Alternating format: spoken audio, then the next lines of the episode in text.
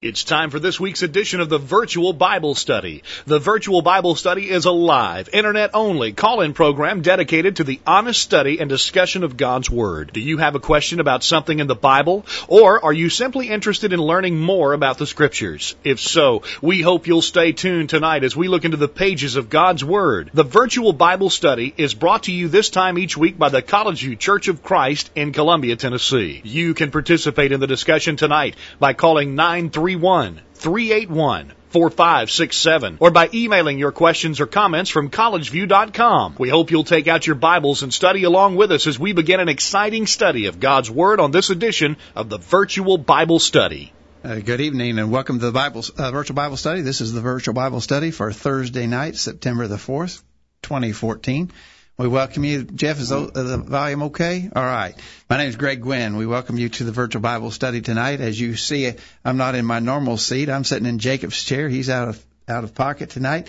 Sitting in my chair to help tonight is Monty Overton. Monty, welcome to the virtual Bible study. Thank you, Greg. It's good to be here. And we've got Jeff running the board again for us tonight. Jeff, thanks for being on board. All right. So uh, we are going to talk about a subject tonight, Monty, that I hope will be interesting. Uh, it should be important to us. Tonight we want to talk about salvation, about the things God has made available to us in order to be right with Him.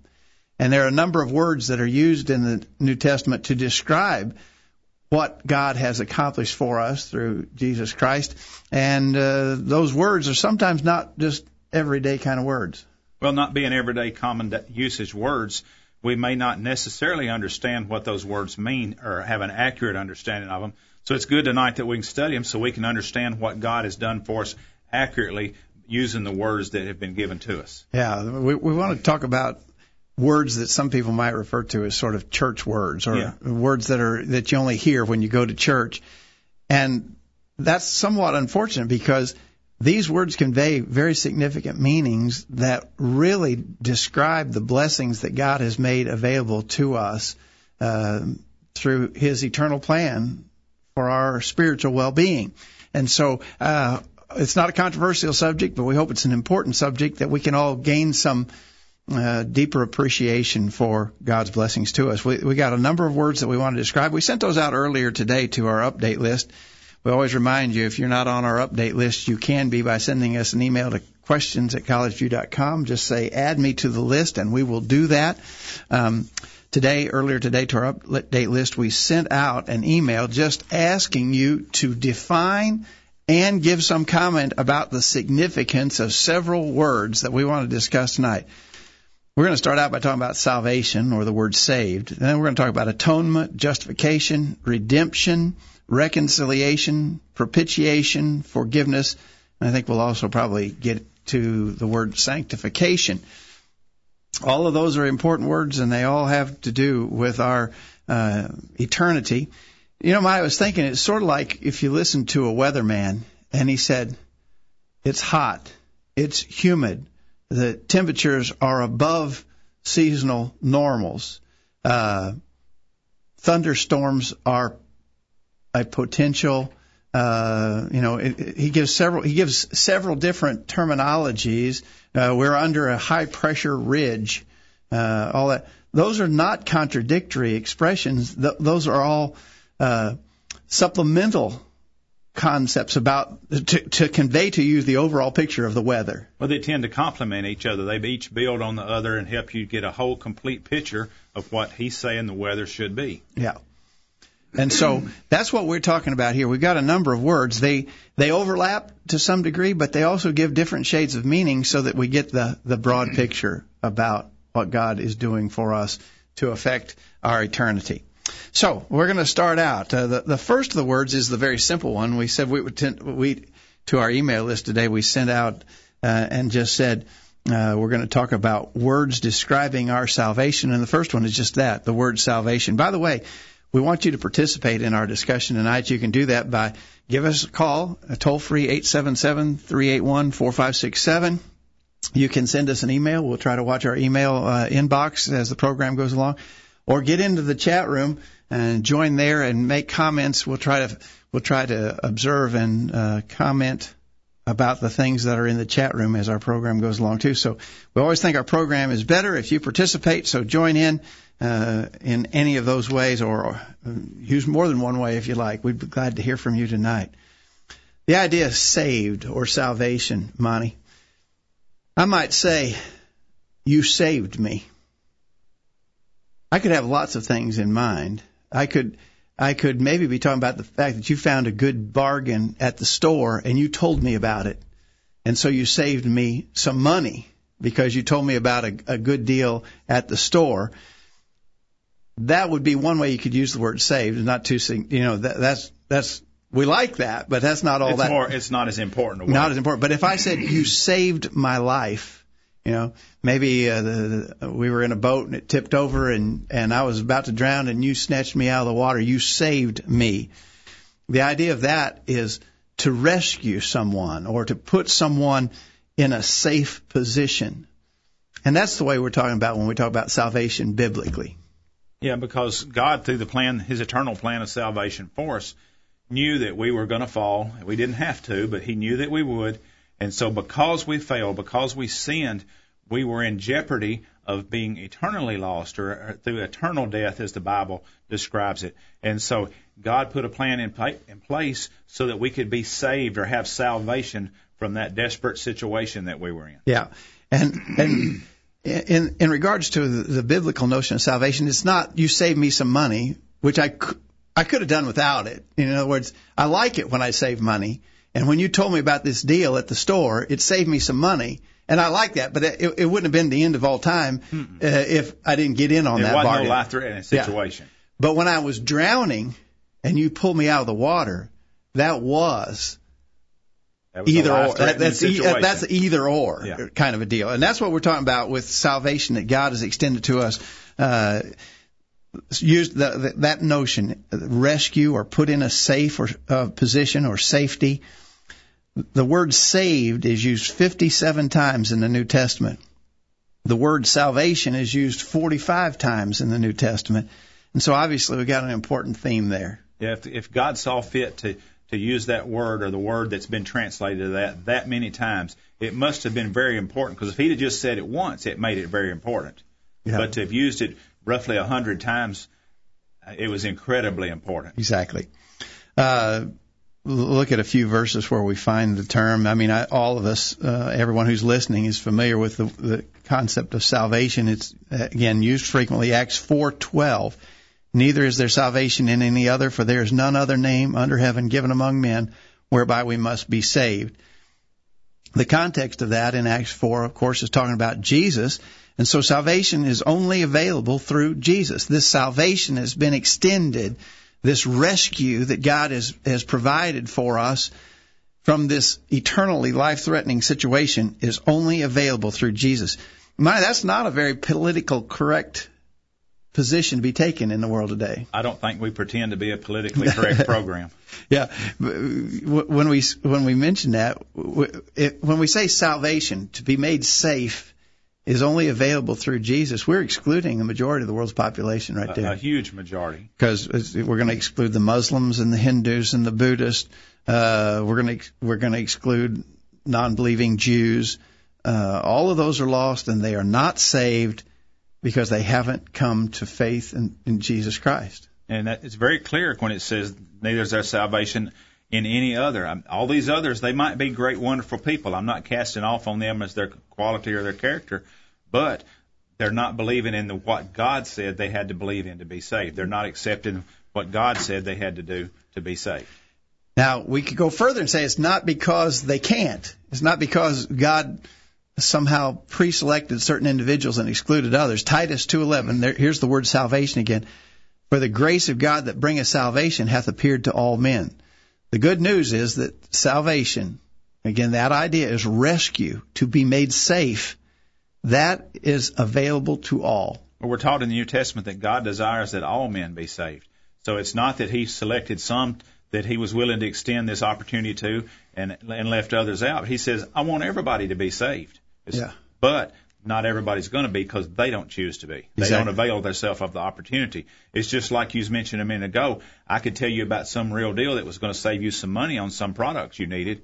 Okay, you you know about the deal, but if you don't go buy it, you didn't save that money. You didn't Right. you didn't take advantage of the opportunity. And there's people in the world that choose not to take advantage of the opportunity to have their sins corrected. Yeah, and I want to go to that uh, with with some other verses along that line, Monty. Acts sixteen thirty, the the Philippian jailer asked, "What must I do to be saved?" Notice, what must I do? That's the world's most important question, but the question itself suggests activity. What Yeah. must I do to be saved? Well, he understood that he wasn't saved and that he needed saving, but he needed information so he could un- know what he had to do. Exactly. And with, he understood that without that information, he was going to be lost. Exactly. Um, in Hebrews chapter 5, verses 8 and 9, though he were a son, talking about Jesus, though he were a son, yet learned he obedience by the things which he suffered, and being made perfect, he became the author of eternal salvation unto all them that obey him. Notice, there's the word salvation, eternal salvation. Jesus is the author of eternal salvation unto all them that obey him. So the answer to that great question, what must I do to be saved? The answer in a word is you must be obedient. That's right. And Jesus is the author of salvation, Hebrews 5, 8, 9, to all them that obey him. Now that, that obedience, we, you know, I, I, in thinking about this, Monty, we don't go over what we often refer to as the plan of salvation very often on the virtual Bible study. That's probably an oversight. We probably should mention it more than we do. But when, when we want to know what to do to be saved, and we know that Jesus is the author of eternal salvation to all them that obey him, then what is that that we should obey? Well, we, we summarize the plan of salvation simply by saying you must hear the truth, believe it, repent of your sins, confess your faith in Jesus, and be baptized for the remission of sins. Mark 16:16, he that believeth and is baptized shall be saved, but he that believeth not shall be damned. And so if I want to be saved, it's available to me, but I've got to take action. I've got to do something. I, I just can't sit back and assume it- it's going to be okay back to the analogy we were making earlier about uh, drowning in the river. The boat tips over and I'm drowning, and you throw me a life ring or a, a, a safety ring or of some kind. I've got to reach out and take that. I, I, you know, and if I don't, although it was available to me and I didn't take advantage of it, then I'm I'm going to be lost. You know, I heard a joke one time that kind of reminds me of that. Uh, it was talking about this guy, and there was a flood coming, and the sheriff came by and warned him, "Hey, there's a flood coming. You're living in the floodplain. Uh, you need to evacuate now." Well, the guy didn't do it, and the water got up, and he couldn't get out, and the water finally got up on on his house. And a guy come by in a boat, and he was on the roof, and he said, "Hey, get in the boat." He said, "No, God's going to take care of me." Well, then he went on further, and he was up tiptoeing on the top of the roof, just about to go under, and somebody come over with a helicopter and said, "Take hold of the rope, and, and we'll rescue you." And no, God's going to take care of me. When he died, he gets to judgment and says, God, I don't understand. I thought you'd take care of me. He said, I sent the sheriff and a guy in a boat and a helicopter. What more do you want? Yeah. Well, it's the same thing here. God's given us this information. He's given us the, the whole complete Bible, His complete revealed will to us, everything we need that pertains to salvation. But if we don't take advantage of it, we're just like the guy that wouldn't be rescued. He refused it. And so he was lost, drowned, and, and we'll be drowned in our sins too. I think you're exactly right. I think you're exactly right. All right, we're going to go to a break uh, just a little bit earlier. We've we've talked about the very common word, the easy to understand notion of salvation or to be saved. We want to go to some that maybe are a little more obscure. For instance, the next one we want to talk about is the word atonement. We don't use that word very often. We read about it in our Bible, but we don't use it in normal conversation. We need to understand about atonement. And when we get back from this break, uh, we'll talk about that. Join us in the chat room. Give us a call, 877-381-4567, or send us an email. We look forward to hearing from you. We'll be back right after this break.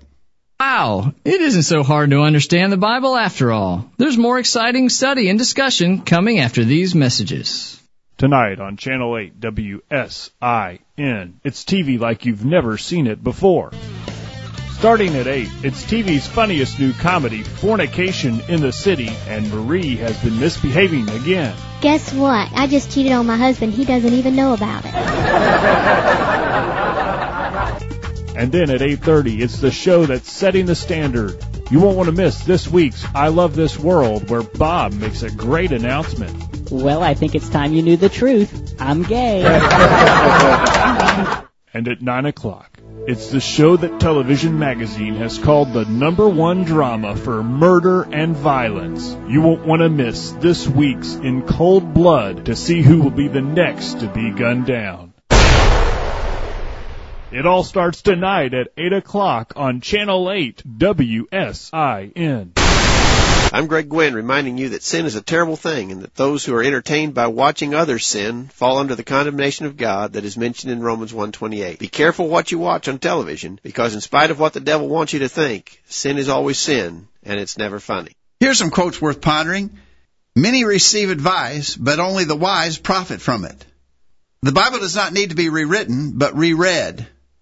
A marriage may be made in heaven, but the maintenance must be done on earth. Live as if Christ died yesterday, arose this morning, and is coming back tomorrow. When you flee temptation, do not leave a forwarding address. Trouble is usually produced by those who don't produce anything else. An honest man alters his opinions to fit the truth, while a dishonest man alters the truth to fit his opinions. Think right, act right. It's what you think and do that makes you what you are. Eternity will be a long time to think about what you should have done. The best things in life are not things. Man, wish I'd said that. See, I told you we'd be back. The virtual Bible study continues. And we're back on the virtual Bible study. We're looking forward to hearing from you. We're talking tonight about words that describe our salvation, words that that explain the blessing that God has made available to mankind. Uh, so that we can have eternity with Him. Joining me on the virtual Bible study tonight is Monty Overton. Uh, Jacob is uh, away uh, tonight, and so we're trying to do our best without his technical and uh, uh, knowledgeable help. But we'll try to do the best we can. Jeff is running the board for us tonight, and so we're trying to make sure everything is working right and all the buttons are pushed. If you if you have a problem, uh, send us a note in the chat room or send us an email. Give us a call uh, but especially join in our discussion. We want to talk about the word atonement. Another one of those words that describes what God makes available to us is the word atonement. Now, if you were to look up a definition of atonement, it means to make amends for, to make reparations. Uh, reparations are the idea of compensation for wrong done or injury caused money all the time. We see these ads for these lawyers who uh, say if you've been injured in a car wreck, if a, especially if you've been hit by a big truck, they Yeah. they all want they all There's want a you. to- billboard down the street, especially advertising Yeah. for the big truck wreck. Yeah, and so uh, they they claim that you are owed reparations if if if you've been injured or harmed in some way. That big truck company, they should make reparations to you. And what they mean by that is that you should be given compensation for the wrong that was done to you. Okay, and so that's a more common word that we use today, reparations. But to make reparations, that is the definition of atonement. Now, ultimately, when it comes to spiritual matters, God is the one who's been wronged. We have wronged God, and so atonement needs to be made. Reparations, some, it needs to be made right with God to make amends for the wrongs that we've committed against Him. You know, just like the person that runs into us and causes this accident, injures us, owes us some kind of compensation for that. We've injured God in effect. We've wronged God. With the very first time we sinned, and every time we sinned after that, we have done something that meant we owed a debt to God to, to recompense Him or to atone to Him for what we did wrong. And the interesting part about that is there's no possible way we could ever make atonement for ourselves. If if I lived a, after I only done one sin and lived a perfect life after that, I have still ruined it for myself. There's nothing I can do to fix it because You the don't have perfect enough life to is what I owed God to begin with. You don't have enough. You I don't have anything, anything to pay. Yeah, yeah. Uh, the word atonement's used 80 times in the Old Testament, and uh, the, the people were to make atonement. I'm reading from Leviticus chapter one, beginning verse two. Ye shall bring your offering of the cattle, even of the herd and of the flock. If his offering be a burnt sacrifice of the herd, let him offer a male without blemish. He shall offer it of his own voluntary will at the door of the tabernacle of the congregation before the Lord.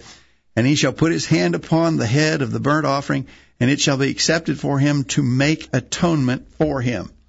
So in the Old Testament, under the, the system of law delivered to Moses on Mount Sinai, the blood of animals was required as an atonement.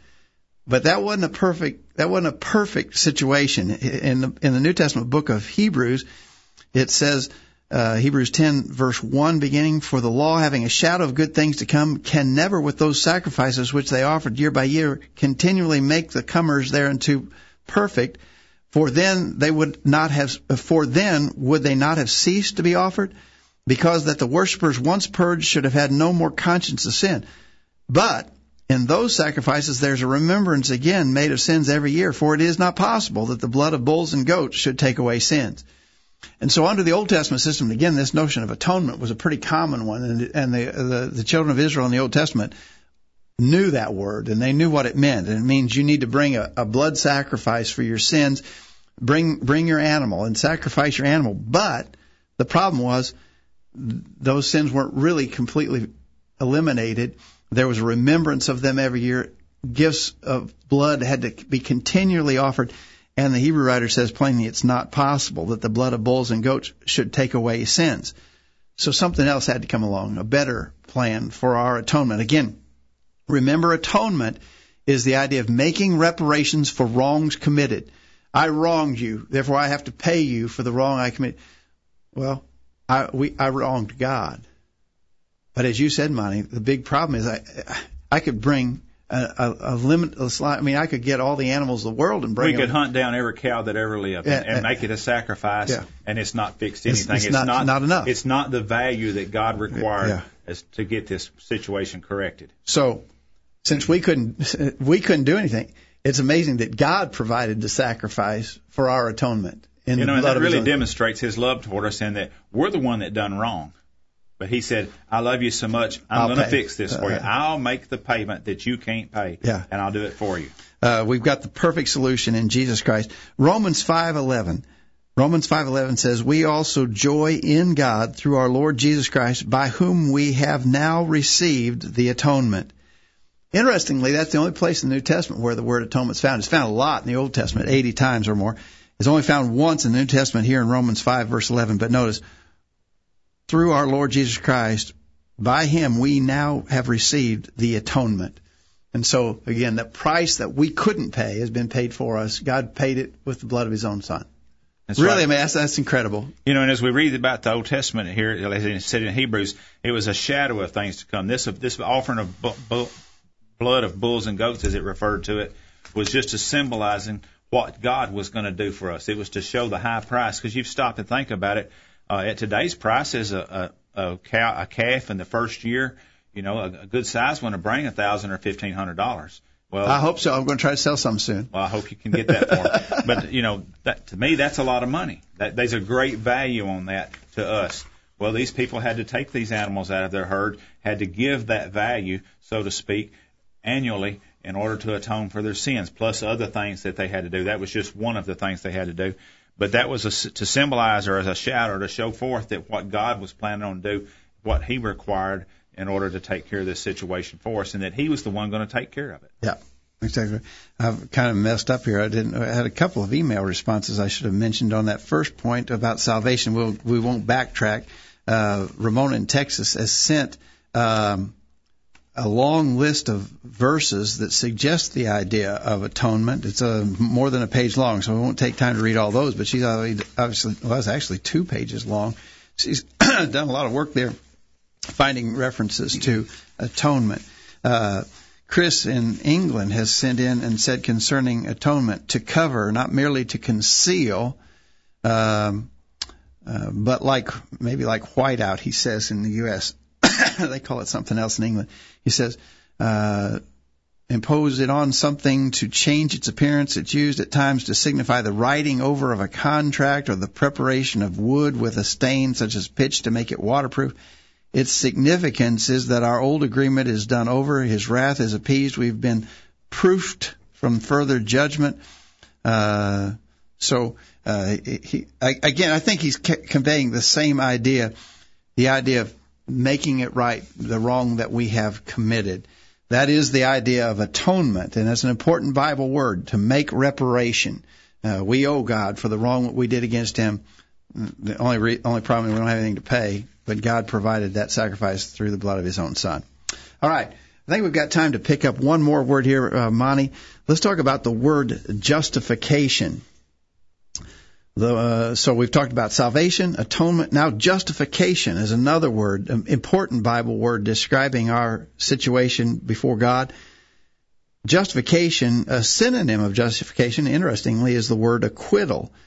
And the idea is to release or discharge from a fault or a crime, to pronounce not guilty, to discharge an obligation or a debt, to be set right.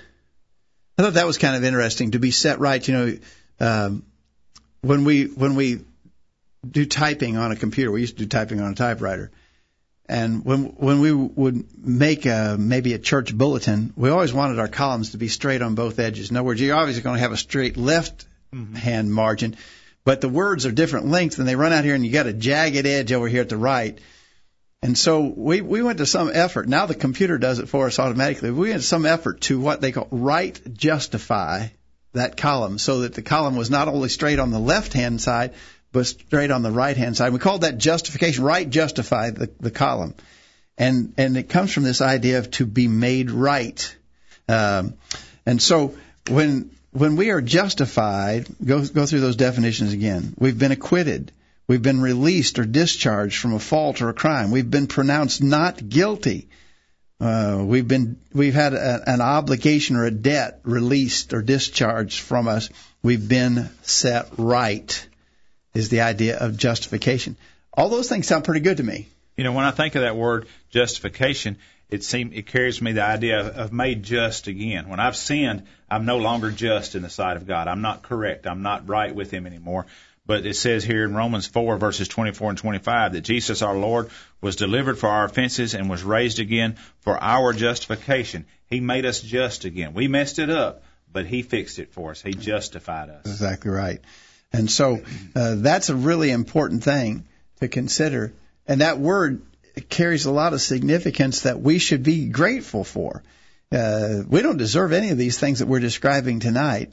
What we deserve, Monty, is to be damned forever in hell. We deserve to die and go to hell for the Yeah. very first sin that we ever Yeah, did, yeah. not counting the ones that came after it. And then when you think about the fact that justification means that God has pronounced us now not guilty mm-hmm. if we've met his conditions, and that he has excused us from the debt of sin that we owe, that's an amazing thing. You know, when you think about it, as sinners, in effect, we were bankrupt, morally bankrupt, and that's what that amounted to. And so, it as a in a physical way, we can, if we're financially bankrupt, we can go through a process, a legal process that says, okay, all these debts are wiped out. You, you know, you don't have to pay that. You can't pay it, and it's taken care of for you. Well, that's what God has done for us. Morally, spiritually, we were bankrupt. We had debts that we couldn't pay, but God has said, I'll take care of this for you. I'll wipe all that away. You're forgiven. You're justified, as we're talking about. You've been atoned. You've been saved, and now you don't have to worry about those debts ever again. Exactly right. Exactly right. All right. So we've gone, we've been through three important words: salvation, atonement, justification. When we get back, we're going to talk about redemption and reconciliation. In the chat room, Travis has uh, mentioned reconciliation. Hang on, Travis. We're going to get to that. That's an important word. We're going to talk about that uh, just shortly after we get back from our break. We're going to take our uh, mid-hour break, get this week's bullet point.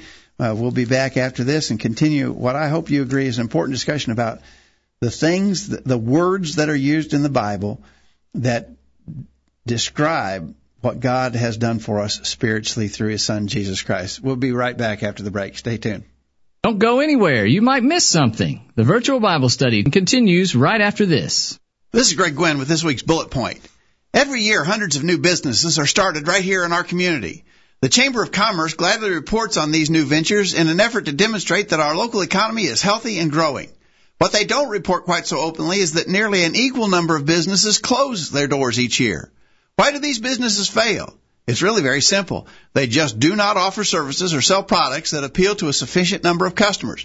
In short, they go out of business because the buying public is generally apathetic about their continued existence. Whether we realize it or not, we're giving our vote as to whether these businesses succeed or fail. We do it when we make a choice to patronize a particular business or to trade elsewhere. We wonder if certain church members realize that a similar situation exists in local congregations. Some folks show an apparent apathy toward the continued existence of the church. They may attend occasionally, perhaps even most Sunday mornings. However, it's just too hard for them to make the Bible study hour and they never return on Sunday evening. Wednesday night assemblies are absolutely out of the question. They are entirely too busy, too tired, and so forth. What these folks are doing, whether they know it or not, is giving their vote to close the doors. If it was left up to them, no one would assemble and no work would be done. Are you one of these people who are trying to put the church out of business? That's this week's bullet point. Think about it. I am Nestor Sanchez from Arica, Chile in South America, and I love to listen to the virtual Bible study. And this moment, I invite you to participate in this program too. Gracias. Now that you've had your break, it's back to the program. And welcome back to the virtual Bible study. We want to remind you that the virtual Bible study is brought to you each week uh, at this time, Thursday night at 8 o'clock Central Time uh, brought to you by the College View Church of Christ in Columbia, Tennessee. If you want more information about the College View Church, you can find it on our website, collegeview.com. Uh, there's uh, information there about the church, our location, our meeting times. You'll find a resource of information about uh, some past sermons that have been preached, bulletin articles that have been in our church bulletin, um, just a lot of things there you can find out about the church. But we'd also be glad to hear from you. If you have questions, send us an email to questions at collegeview.com and we'll try to supply more information, any information you need about the College View Church of Christ. If you're in the Middle Tennessee area, if you're within a driving distance of Columbia, Tennessee, by all means, please uh, visit us at the College View Church of Christ. Um, Monty, we're talking about things that uh, describe our salvation. We've talked about salvation, atonement, justification. By the way, Chris in, in England says justification is deliverance from the guilt and power of sin. It is made sure in Christ's resurrection. The significance is that I no longer I, I need no longer be bound by my old way of life or let it condemn me, as my future is secure in Him. So those thoughts from Chris in England about justification. We want to move on. We want to pick up another word that is a really important one in the Scripture, and that is the idea of redemption, or the word redeem. To redeem or redemption.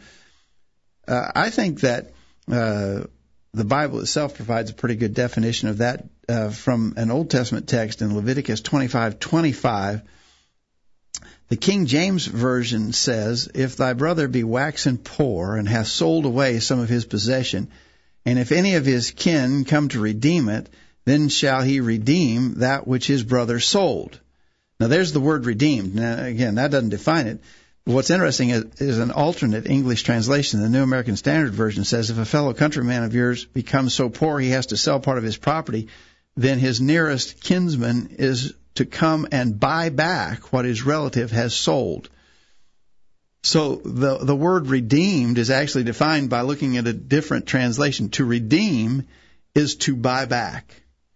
Uh, can you think of any examples that we might think of in sort of an everyday application? Uh, well, yeah. When we go to the grocery store, sometimes we carry coupons with us that maybe we got out of the newspaper or something like that. And so when we go to the store and want to buy our groceries, we present this coupon, and in effect, the grocery store buys back this coupon. They give us credit for that amount of money, whatever the face value of it was. But they, that's referred to as redeeming a coupon. Okay. And so that's what that's what we're doing. They're doing in effect. They put out this piece of paper and they're buying it back from us.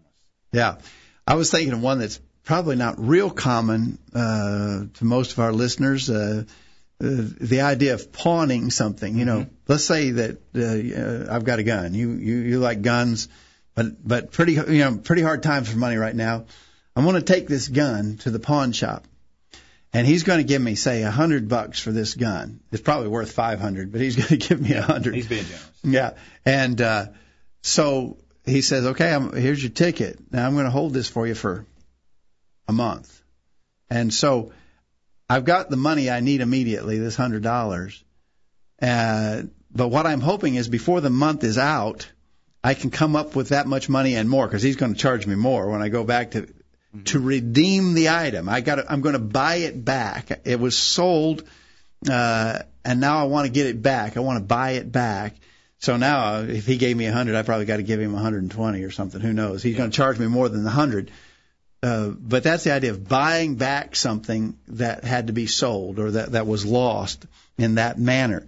So that was a, a that was in the Old Testament the idea of redeeming property. They were very specific about property rights in the Old Testament. But in the New Testament, we have the idea of redemption found in a verse like Colossians 1, beginning verse 13, who hath delivered us from the power of darkness and hath translated us into the kingdom of his dear Son, in whom we have redemption through his blood.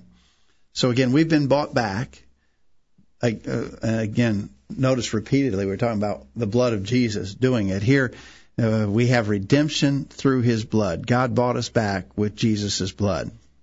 You know, as we look in Titus chapter 2, verses 13 and 14, it says, Looking for that blessed hope and the glorious appearing of the great God and our Savior, Jesus Christ, who gave himself for us that he might redeem us from all iniquity. He's buying us back from, from that iniquity, and he do it, and he done it through the sacrifice of himself. You know, the price was high. Uh, the, what we, the mistakes we had made required a high price to get this bought back. We, we'd sold ourselves into the slavery of sin. In order to be bought back out of that, Jesus had to come and do it, and he offered himself. I think that's really a good expression. You, you, we, we sold ourselves into the slavery of sin.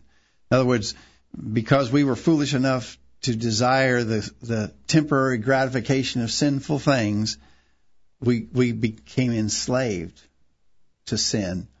Now we have to be bought back out of that slavery of sin, and God did that through the blood of Jesus. But we, I think it's really important that we understand the high price that had to be paid. The only person that ever lived on this earth a sinless life, lived to maturity, to be able to make those choices to sin or not. God's Son, you know, God came in the flesh, in effect, to live on this earth amongst sinful men, to be brutally tortured and killed in order that I could have my sins bought back. I could be bought back from that slavery of sin. So the price was high, and we need to appreciate what he done for us because it wasn't for his benefit. He could have stayed in heaven in the glorious luxury of being in the presence of the Father, but he didn't do that. He left that for me. No, that's exactly right. Um, Ramona in Texas says redemption is to recover ownership of uh, to recover ownership by paying a specified sum to pay off, to set free, to rescue, or ransom. Jesus offers release and deliverance from the guilt of sin, the power of sin, and the consequence of sin. Without that redemption, sinners are helplessly and hopelessly cut off from God. Our God and Savior gave Himself for us that He might redeem us from every lawless deed. That's that Titus 2 verse that you just read, verse 14. A ransom was paid to release sinners from the wages of sin, Mark 10:45 For even the son of man did not come to be served but to serve and to give his life a ransom for many. Um, Chris in England says the, that reconciliation um, excuse me re- redemption is we're going to talk about reconciliation next. Redemption is in the Old Testament it's best illustrated in the story of Ruth. Uh, a means that property could not be lost guaranteeing a future. You remember how Boaz mm-hmm. redeemed Ruth uh, as a near relative and and so forth. The, the property rights and marital. Um, I don't know how, how would I say that. Uh, there was there there were laws in the Old Testament. There was responsibilities involved there. If if you're, uh, for instance, if my brother died and he didn't have any children, I was required to, in effect, take his widow as a wife and raise children in his name to, so that, that that family name could be carried on. That was very important uh, under the law of Moses that that right. be carried on. So there was responsibilities that was required there. Exactly right. Uh, in the New Testament, it is a writing of an account by the payment of a ransom due. Its significance is that though we had an unpayable debt, it was paid in full, not with corruptible things such as money, uh, but by Christ's own blood. 1 Peter 1, verses 18 and 19. Thank you, Chris. All right, so redemption or to redeem something, that's another word that's important to us. Um, see, I think we've got time for one more. Let's talk about the word reconciliation. Travis in the chat room had suggested we needed to talk about reconciliation. Um, he he says it is to restore favor, and I think that's probably a pretty fair definition uh, I have as a literal definition of the word reconciliation to render no longer opposed to one another. So you and I, you and I have had a falling out, Monty, and if we're reconciled, in other words, we really at each other. We we're we're alienated. We're we're angry and and have taken up opposing views uh, toward one we're, another. Not, we're not speaking to each other, and if we were in each other's company, probably would hit each other on the end of the nose. There you go. But if we're reconciled, then we are no longer that way. When we no longer have that animosity, that that alienation or separation between us no longer exists if we've been reconciled. So now, I think everybody ought to be able to see pretty clearly how that uh, uh, relates to spiritual things because the one we are alienated from is God. Uh, we're uh, a very familiar verse is Isaiah 59, 1 and 2. Behold, the Lord's hand is not shortened that it cannot save, neither is ear heavy that it cannot hear. But your iniquities have separated between you and your God, and your sins have hid his face from you that he will not hear. And so through our sins, we've been put into this horrible situation of being alienated from our God in heaven. Uh, he won't hear our prayers. Uh, he's hidden his face from us. We are alienated. You know, we understand that concept, that hidden face. We don't think about so much in our day, but we understand somebody turning their back on us. You know, and that's what God has had to do when we sinned. He turned His back on us, and the reason being is because sin is such an abhorrent thing for Him. It would be like us being thrown in a septic tank. I mean, we couldn't stand that. That would be disgusting. Well, that's the way sin is to God. It's that disgusting. It makes Him want to vomit. And so, in order for us to be in His presence again, something had to happen to reconcile us, to get this parting of ways fixed between us and God, so that we could be pleasing in His sight again. Exactly right. Um, we don't, again, we don't deserve that. I think we always have to be humble and admit that we don't deserve to be in a in a, a, a speaking relationship with God. You know, just recently, uh, I was told of a situation where someone in their family had had had quite a falling out, and and family relatives weren't speaking to one another mm-hmm. anymore. Well, that's that's a serious situation. The remedy to that is some form of reconciliation to be brought back together again. Well, we've been brought back together again from this alienation with God. 2 Corinthians 5 verse 18 and all things are of God who has reconciled us to himself by Jesus Christ and has given to us the ministry of reconciliation. So we've been brought back into a good relationship with God again um, by Jesus Christ. You know, uh, let's say that that uh, you and I are uh, we were describing you and I are we're really mad at each other. We're, we're you know. Mm-hmm. Uh, I did something and you got mad and then I got mad because you got mad and bad bad went to worse. And Jeff over there said, "Monty, don't be mad at Greg anymore. Put it on me. I'll accept the blame for that. You guys get back together again." So Jeff Jeff became the one who made reconciliation possible. He said, "You know, whatever Greg's done wrong, I'll, I'll pay I'll pay that. I'll make it right. You guys get back together." You know, we see an example of that in the New Testament, uh, in the book of Philemon, where uh, Onesimus, the slave, had Yeah. run away, and Paul wrote the letter to Philemon and said, "Hey, whatever he owes you, put it on my account. I'll take care of it." Yeah. Because he wanted the two of them to be reconciled and have a good relationship again, and be able to get along together Yeah. and to do what their ob- to meet their obligations toward each other as as brothers in Christ. Yeah, a, good a good example, Philemon, verse 18. If he, Onesimus, hath wronged thee or oweth thee aught, put that on my account, Paul said. So he was acting as an agent of reconciliation. Jesus is that agent of reconciliation between us and God. you know, it's interesting in 2 Corinthians 5:18 it says that that God who hath reconciled us to himself by Jesus Christ has given to us this ministry of reconciliation. We couldn't fix the problem. We could, there was nothing we could do to get reconciled with God. It was beyond our capabilities to take care of this, to reconcile ourselves with him. But God says, "I'll take care of it. I want to be reconciled with you." And and Jesus will come and he will be sacrificed and he that's how we're going to take care of this. I'll do what's necessary. Jesus is God part of the Godhead says, I'll do what's necessary. And it was done for us. We couldn't fix our problem, but they did. Exactly right. All right. Uh, let's see. We've got one more break to take, and then we'll go to the top of the hour. Let's take our last break, Jeff, and uh, you all stay tuned, and uh, we'd love to hear from you. Remember, the phone number if you want to get on with us is 877-381-4567. The email is questions at collegeview.com, or get in the chat room and send us a note there. The chat room's very quiet tonight. Uh, this is not a con- you know, Monty, this is not a controversial subject. Obviously, we usually get more uh, input from our listeners when we have a a controversial subject. But this one, I, I hope people agree, understanding this terminology in the Bible is important, and we need to be really grateful that all of these things are descriptive of our well, situation. if we can't understand the terminology, we can't take advantage of the gift that's been offered. All right. We'll be right back after this break. Stay tuned. There's more of the virtual Bible study to come after these important messages. Stay tuned. Hi, I'm Wade Shelton. In 1 Peter 3:15, the scripture says, "But sanctify the Lord God in your hearts, and be ready always to give an answer to every man that asketh you a reason of the hope that is in you, with meekness and fear." You see, we believe here at College View that we should be ready always to give an answer to every man that asketh.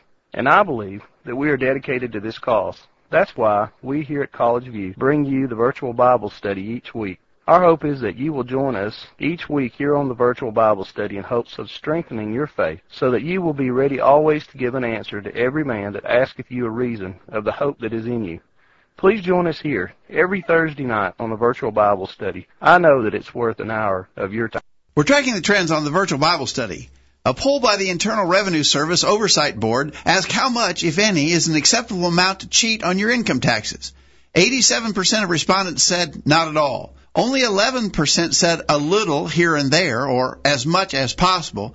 95% said personal integrity influences them to honestly report their taxes, while 63% said fear of an audit did.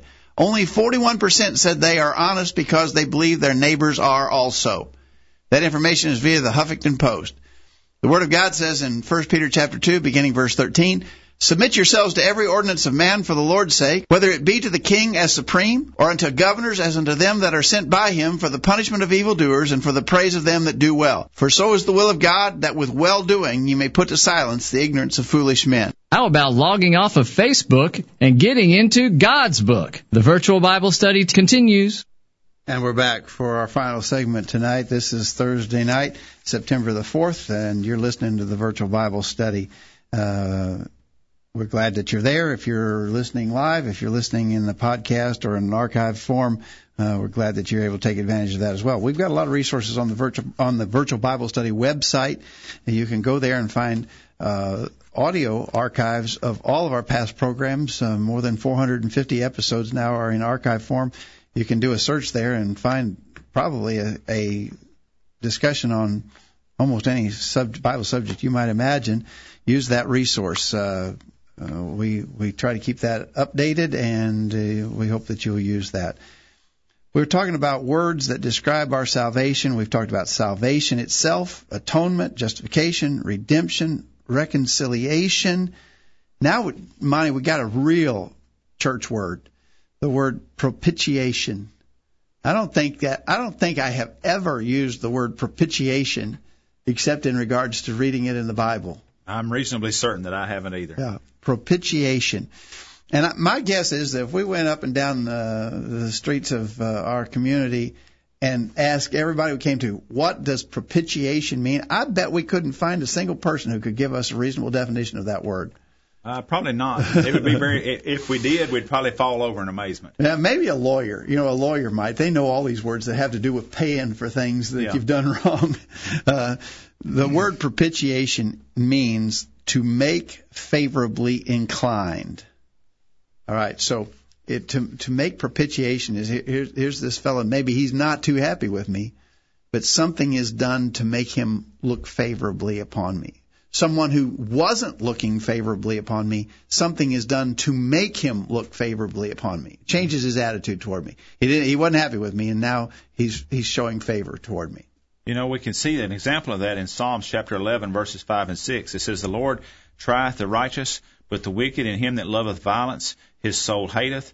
Upon the wicked he shall rain snares, fire, and brimstone, and a horrible tempest. So here this is describing people that God is not looking favorably upon. Yeah, exactly. I mean, if somebody's raining uh, snares, you know, with, when I snares, I'm thinking of a trap like you'd catch a, a rabbit or something in, and then fire and brimstone. That's reminds me of a volcano erupting all around me, and then a horrible tempest. We think of a hurricane or something. Yeah. You know, it's a terribly violent storm. Well, it says God's so unhappy with these people, looking not favorably on them, and this is what He's going to do for them. Exactly. I don't think that people of the world, especially the lost people of the world, I don't think comprehend, comprehend how serious of a situation they're in. Here's the Almighty Creator of the universe, and that's how He feels toward yeah. them.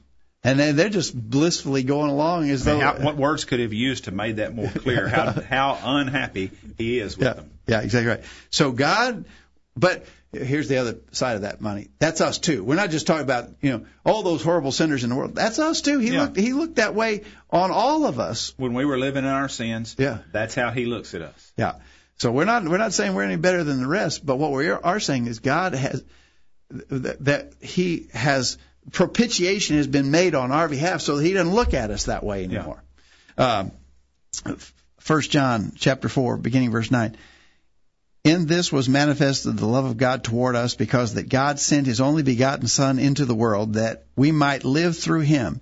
Herein is love, not that we loved God, but that he loved us and sent his Son to be the propitiation for our sins.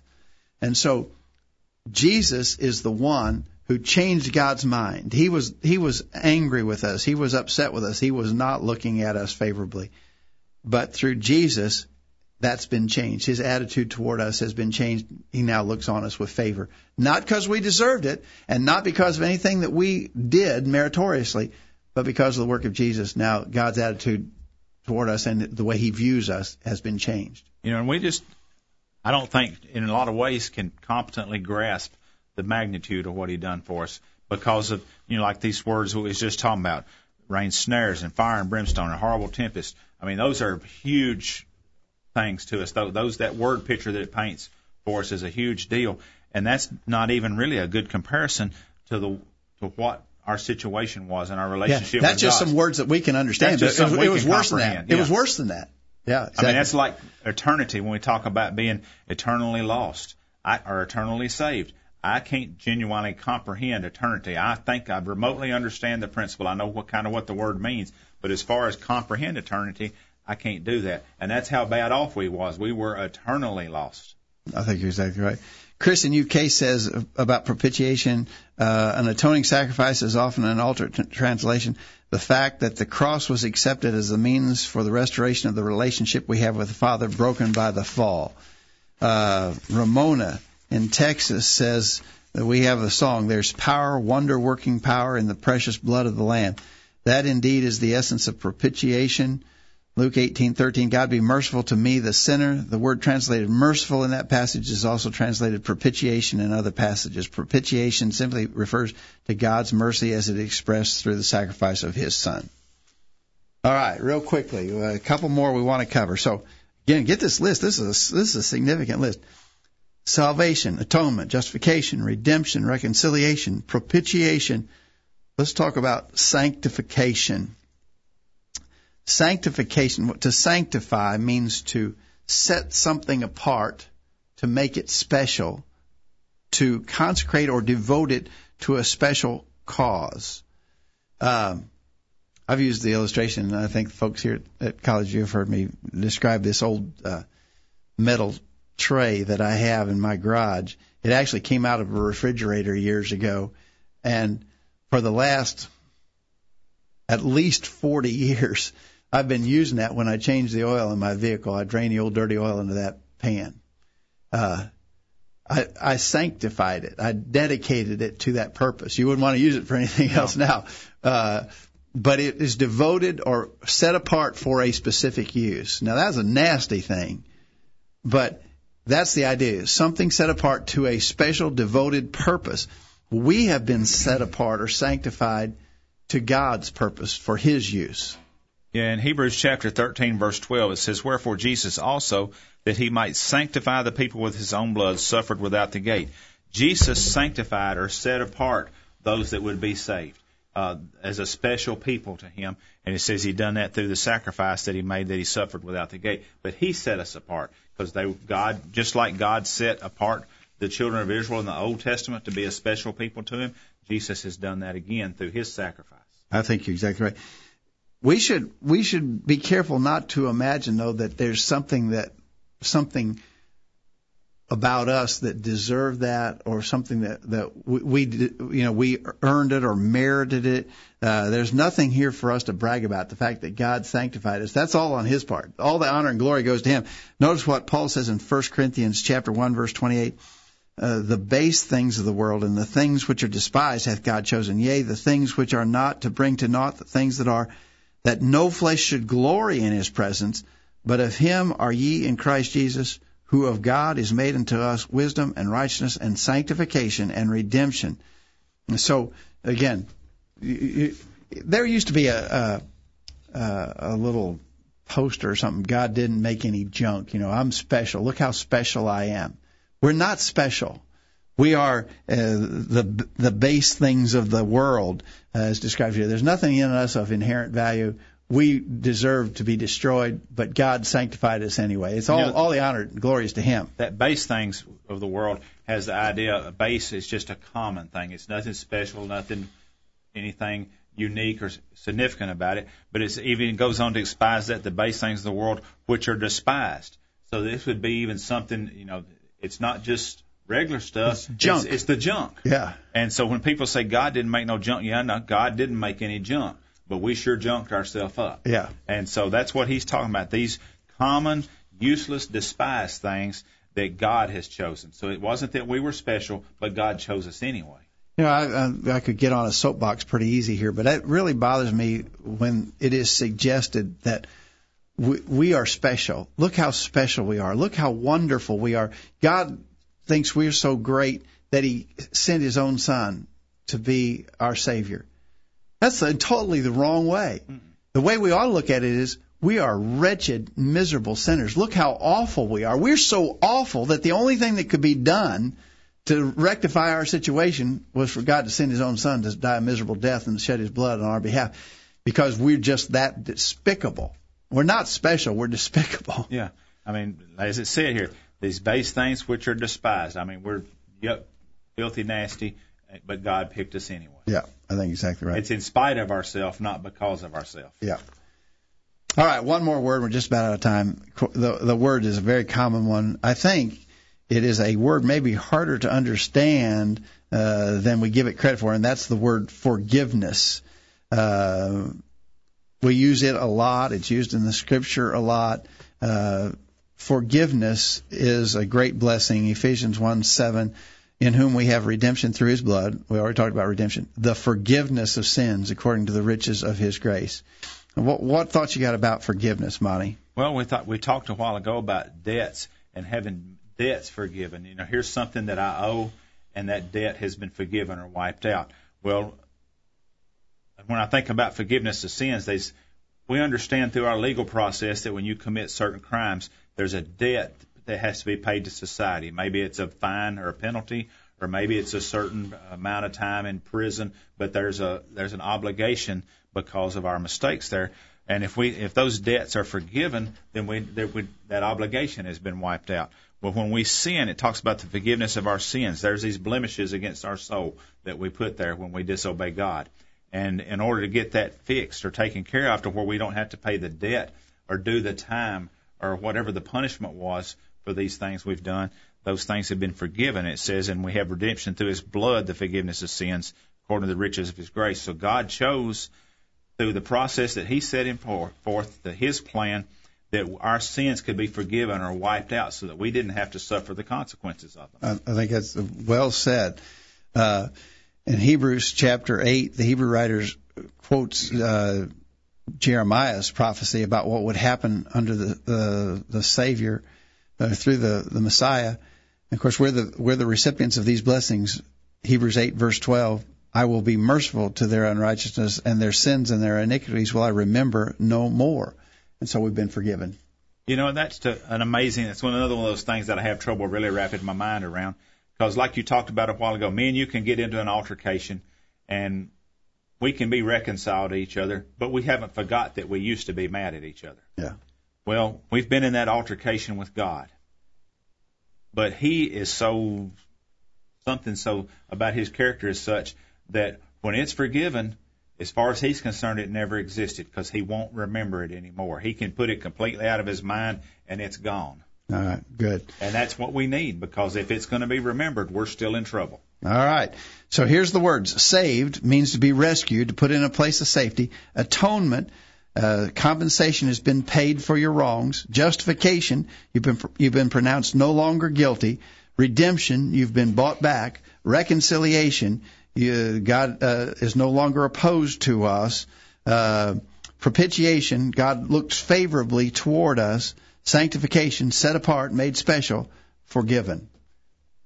Pretty amazing list of words that describe what God has done for us. It's a special blessings that God have done for us. Yeah, exactly right. Um, Chris says about forgiveness. Uh, it is to release, to pardon, has the notion of leaving it behind, to cast it away. For some, there is a linking to the washing away of sin found in certain rituals, or uh, I wouldn't call it ritual, but call it baptism. Whatever the case, the significance of it is that it is a one-time act which detaches the sin from those who are forgiven, so much so that they are taken far from us as the east is from the west and remembered no more. Uh, Ramona in um, Texas says, What is forgiveness? It's what God does when He forgives, removes it from our record. Uh, she references Hebrews chapter 8, verse 12. He remembers it no more. All right. Well, I think it's an important discussion. Again, it's not a controversial uh, discussion that we've had tonight, but an important one describing the blessings that God uh, has provided for us. We didn't deserve any of that. Every one of those words, Monty, that we talked about tonight describes something that we don't deserve. What we deserved is to die and go to hell for our sins, but God didn't want that to be so for us, so He made a way that it could be avoided. Exactly right. All right. Well, that's our virtual Bible study for tonight. We're glad for those of you who are listening live. We look forward to hearing from you in the future. Uh, others of you who may be listening in a podcast or archive form, uh, give us a give us a call, send us an email. We'd be glad to hear from you anytime uh, in regards to this topic or any other that we might discuss in the past or might discuss in the future on the virtual Bible study. If you have questions or comments, please send us an email to questions at collegeview.com. Lord willing, We'll be back here again next Thursday night, same time, same place. Until that time, Jacob always encourages read and study your Bible every day. Live by it. You'll never regret it. We'll look forward to seeing you next week on the Virtual Bible Study. Thanks for listening to the virtual Bible study brought to you by the College View Church of Christ. The College View Church of Christ meets at 1618 Hampshire Pike in Columbia, Tennessee. If you are in the Columbia, Tennessee area, we encourage you to worship with the College View Church of Christ on Sunday mornings at 9:30 and on Sunday evenings at 6 o'clock. The College View Church of Christ also welcomes you to attend their Wednesday night Bible studies at 7 o'clock. If you have any questions about something that was said on tonight's broadcast or would like more information about the College College View Church of Christ, please call 931-381-4567. That number again, 931-381-4567. Or for more information on the internet, visit collegeview.com. Be sure to tune into the virtual Bible study this time next Thursday for another informative study of God's Word.